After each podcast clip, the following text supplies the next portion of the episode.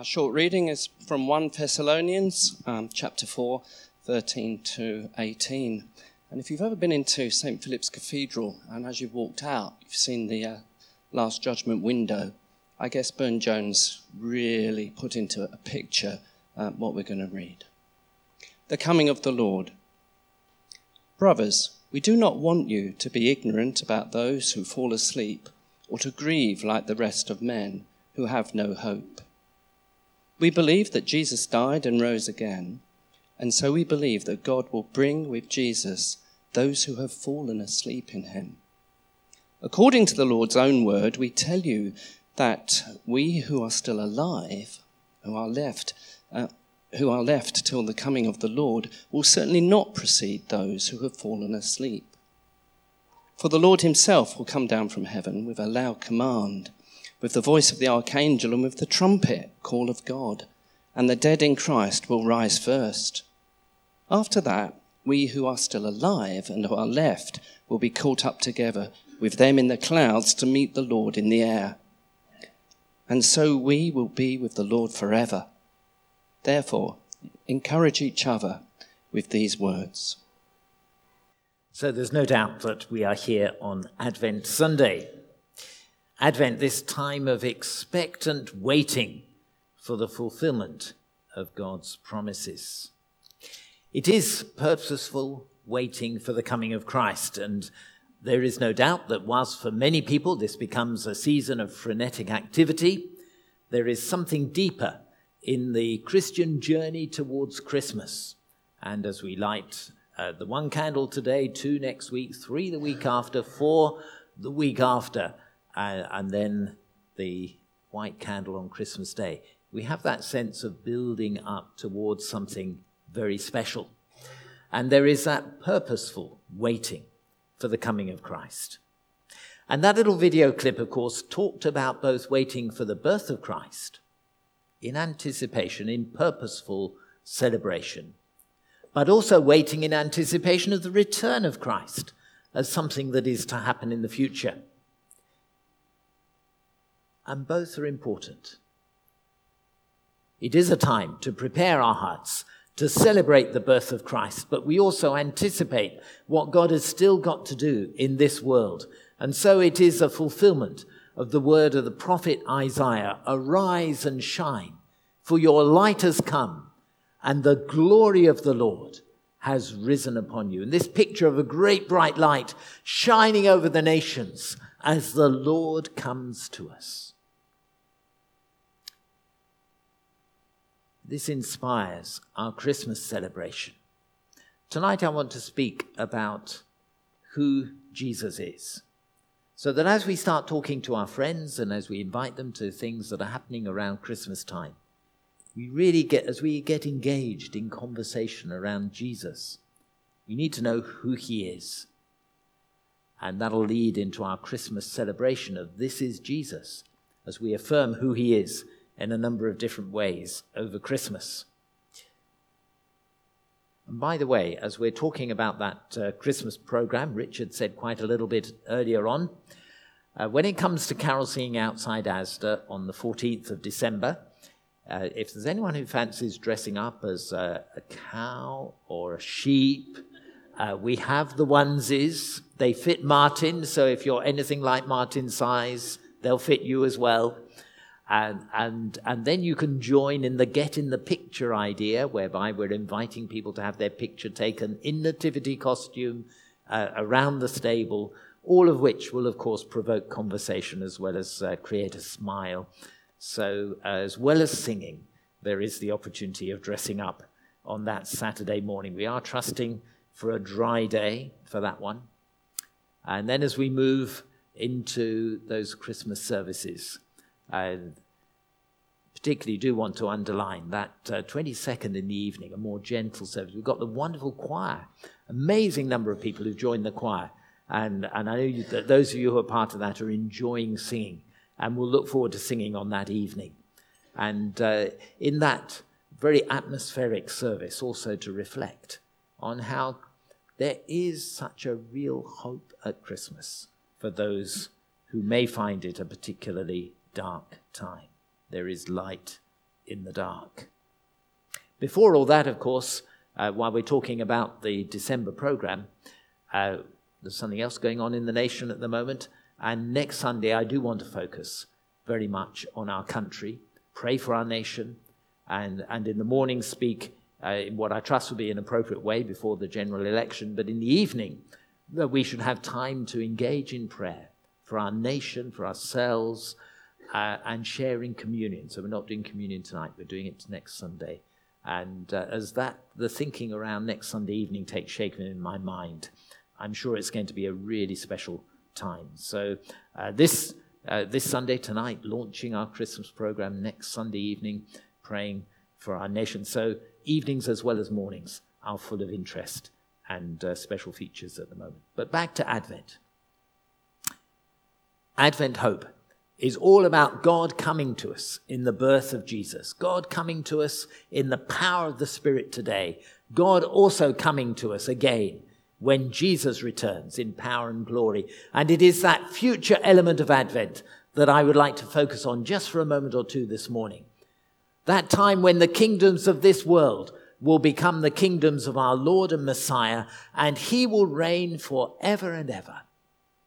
Or, in the words of our reading from Paul's letter, that the Lord himself will come down from heaven with a loud command, with the voice of the archangel and the trumpet call of God. All political parties have published their manifestos. They've said what they intend to achieve if they are elected and have a majority in Parliament.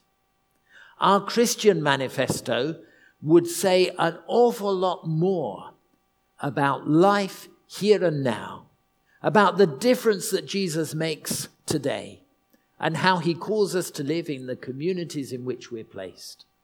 But it would also say more that whatever we strive to be and to do in this life, it is but a shadow of the greatest fulfillment of God's purposes, which is when Jesus returns, because the best is yet to come. The best is yet to come.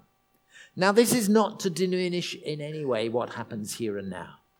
It is not some sort of escapism from the reality of life today. We are journeying towards Christmas, and that is a time when we will celebrate the birth of Christ. But at the same time, here is a conviction which should inspire our discipleship every day. That we are not just looking back to the time when Jesus was born. We're not just looking around to a troubled and hurting world in which we live today. We are looking forward to the time when Jesus returns in great power and glory. At the end of this sermon, we're going to sing the hymn, What Gift of Grace is Jesus my Redeemer? And it has in the final verse the lines, With every breath I long to follow Jesus. For he has said, He will bring me home. Home. And day by day, I know that he will renew me until I stand with joy before the throne. So the future needs to inspire the present. Our final destiny is a huge encouragement for the present journey. We need to look through the whole of Scripture to gain a full and clear understanding of what is going to happen in the future. And even when we've done that, we've still only got a glimpse, really, of what is to come. I'm quite certain that the Lord, in His wisdom, is keeping an awful lot of this under wraps. He hasn't told us very much about the future. There is far more we don't know than what we do know.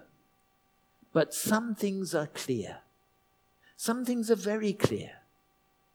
And it seems to me that there are three aspects to what will happen in that final day from these words in 1 Thessalonians 4. And they're very simple, really. The first is that Jesus will return. That at the beginning of creation, the Word was there. Remember the introduction of John's Gospel? In the beginning was the Word, the Word was with God, the Word was God. Jesus was there at the beginning. The Word of life. And we often say that the life of Jesus begins right back in creation, when God spoke and it happened. Jesus, the agent of creation. And then, of course, in the moment of incarnation, when God became man, when we come to celebrate in amazing, that amazing time in just a few weeks now. But that is not the end of the story. Because when Jesus ascended into heaven, there were two men who were dressed in white who said to his disciples, This same Jesus who has been taken from you will come back in the same way as you saw him go into heaven. And the story of Jesus is not complete until he returns in power and glory. And that will usher in the end of the world as we know it now. So, very simply, Jesus will return. It's a key strand of our Christian life and faith. And from that, there will be a great resurrection. You see, the resurrection of Jesus was the first of many. And just as Jesus came to life, so there is a great resurrection to come. The dead in Christ will rise first, says these words, and then we who are alive will be caught up together with them in the clouds. I don't think we should dwell too much on the physical aspects of this the when, the how, the what it will look like. Capture the vision that is expressed here. That the limited lifespan that all of us have here on earth is not our whole life. That those who have gone before and those who are yet to come and we who are alive in this moment, we will be raised. And that's a lot of people. It's something totally mind blowing. It's something where we are stretched in our minds to dwell on the details, and I don't think it's wise to do so. I think it's more important to capture the vision that Jesus will return, whatever that looks like, and however that will be. It is something that everyone will know about. That there will be a great resurrection, whatever that will be. It will be something awesome. And the, com- the conclusion of that is that we will be with the Lord forever. And this was especially written to those who were experiencing times of grief. The loss of loved ones is always deeply painful to those who were grieving, the Apostle Paul introduced this message by saying we should not grieve as those who have no hope. There is pain, but there is also hope. Grief is very real, but hope is real too. And there is room for both. And these words were intended to lift the spirits of the early Christians to realize that their life here on earth was not the whole story. There is more to come. We will be with the Lord forever. And that is fantastic. Now, I'm well aware that there are many unanswered questions around this topic. What about those who have never heard about Jesus? What about those who have not who have heard but do not believe that he is the son of God? and the Savior of the world? What about the judgment of God as well as the mercy of God? Will we recognize each other in heaven? What will it look like? Or what will it feel like? Many, many questions. And none of them have simple, quick, or easy answers. I don't want to brush them aside, but I do want to say that the force of Scripture is always that our understanding of what is to come in the future should inspire and encourage us to live better for Jesus in the present time. And as I look at the seemingly hopelessness, seeming hopelessness of society today, I'm excited that there is a great hope of what is to come in the Christian journey of faith.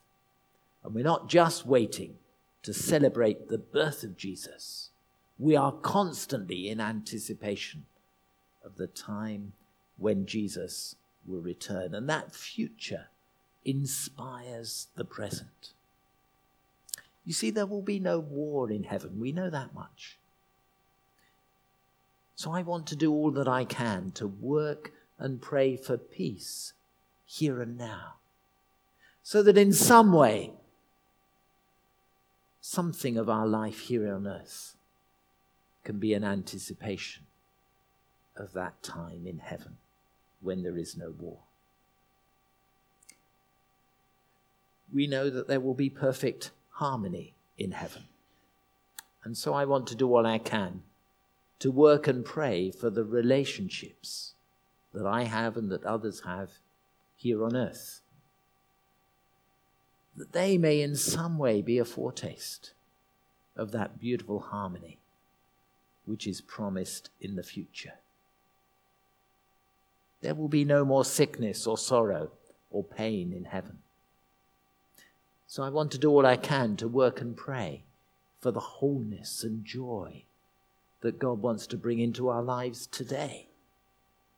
So that we can live now in anticipation of what is to come. There will be a great gathering of people in heaven. And I want to do all that I can here and now to say that Jesus is the way, He is the truth, He is the life, and that our only hope is in Him. Because I want people to trust and discover Jesus today in anticipation of the greater joy that will be there in heaven. So for me, the future inspires the present. And as we come into this Advent season, in a way, in this time of waiting and anticipation, we're, we're looking back as we prepare to celebrate an event of the past when Jesus was born. But we're looking forward also because we know that there is the time when Jesus will return. This is what Corrie Ten Boom said. When we're on the beach, we only see a small part of the ocean. However, we know that there is much more beyond the horizon. We only see a small part of God's great love, a few jewels of his great riches. But we know there is much more beyond the horizon. The best is yet to come when we see Jesus face